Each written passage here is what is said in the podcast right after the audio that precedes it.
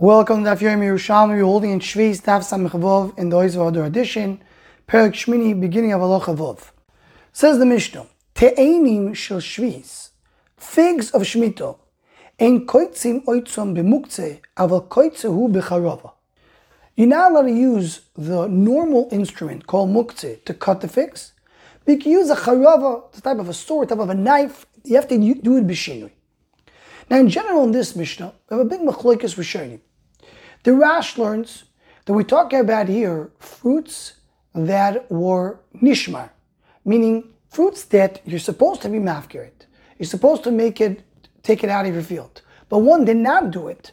So how will he cut these fruits that were done by beisur? You have to do a b'shini. But if there was hefker, then you don't have to do any shini. Rabbi Nutam Shita and many other Rishonim is that we talk about here Paris of Hefker. Paris that were Nishmar, they're also they're also Bachila. You have to get rid of them. The ones that are Hefker that you did correctly, you have to be Kaitza, you still have to harvest them Bishini.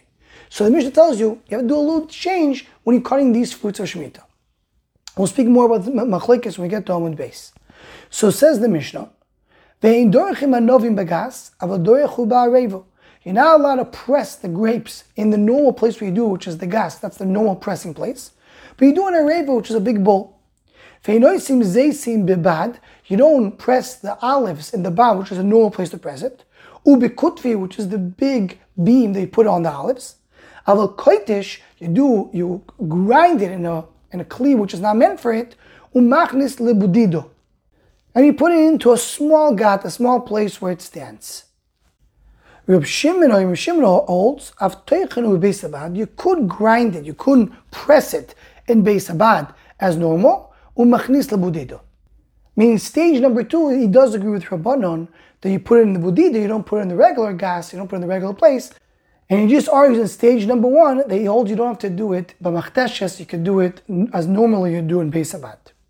Says the Gemara, you're not allowed to cut the sfiach, the sfichim that grow in the oretz and shmito. Haktsiro keneged the koitrim loy. Meaning, the Gemara is darshaning, you can't do a normal ktsiro. You can't do ktsiro keneged the koitrim, v'derech koitrim, the way the koitrim do. Omar v'loy, me'enu inan sficha yisur. Today we Indian We're not talking about sfichim that grew in Shemitah, which are asur.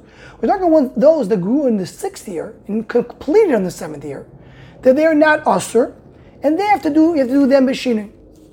Says the Gemara in Amud Beis, no, we need to force the following. Even though it grew in Shemitah, he holds what grows in Shemitah is also Asr only midirabanan. It's not Asr midiraisa. Don't say you can just harvest them normally. The full ken Asr. That's why I tell you that it's they have to do it in a different way, have to do it b'shinui. Continues the Gemara and says, "It's fiach tzircha lo siktzur, v'sanibei zirecha lo tivtzur." You're not allowed to harvest the field. You're not allowed to harvest the vineyard. It says the Gemara, "Mina shama boritz einata boitzer, boitzer at mina muvkar." You're not allowed to boitzer something which is guarded, which is kept in shmita. You're not allowed to do it, but you're allowed to go, uh, uh harvest from the muvkar for something which is efker. Lo tivtzur kedecha boitzer. You should not do it in the normal way. So here we have the two shittas that we show you how to darshan this drasha. Do we say the pshat is whatever was shomer, you're not allowed to harvest at all? The one which is not shomer, which is hefker, then you do it shaloi that you will do in a shinui. Or the way Dasha's pasuk is that whatever is shomer, you're not supposed to harvest normally, and that's what the Brisa concludes. You do it bishinui. But whatever was hefker, that you can harvest normally. So that's the big machlekes here in the Rishonim. Now the Gemara goes back to telling me what's the shinui mikanomru teinim shashvis, the figs of shmito, and koitzim mukzel, you're not allowed to cut them in the regular uh, instrument they use to cut uh, figs. You can use the chavara, which is a sword, which is a knife. And dorchim novim bagas, you don't press it in the gas, we said in the Mishnah. You can put it into a bowl. And oisim zeisim babad, you don't do zeisim beisabad normally. Ubikutvi with a big beam. Sois bekutvi. do allow to use kutvi. They do allow to use that big beam. We gave a psak alocha to the people of the house of Rabbi to use the rechaim, meaning to grind it normally like Rabbi Shimon, To use the big beam like Rabbanan, meaning he allowed to do the entire process normally. The Rash Sirilio explains over here the reason is because he holds that Shemitah was Manazad Rabbanan, so he can be more lenient. And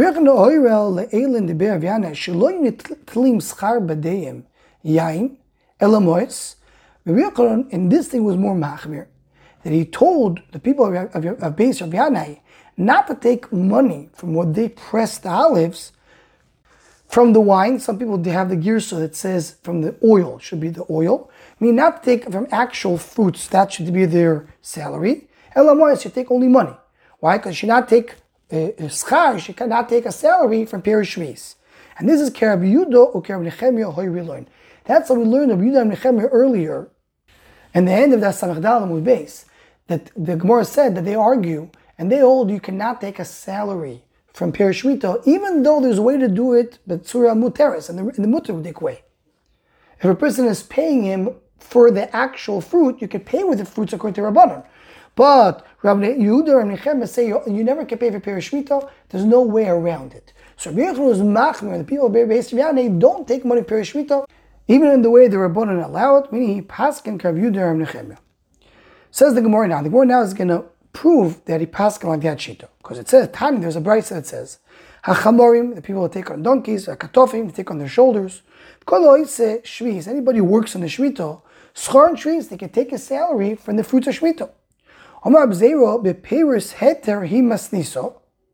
talking about when a person does something which is mutter in Shemitah, meaning the fruits of hefker that a person can take if he takes a small amount. If a person didn't work for Balabais, so he can he can take a salary. He's, he's doing something which is mutter. So Maus Chorin Shviz was mean the salary. Whatever they do, they take a piece of that, and there that's their Schashviz, meaning in other words, the price says you could take your salary from Shemitah. Says the Gemara Sam Chazayim Dalif, what about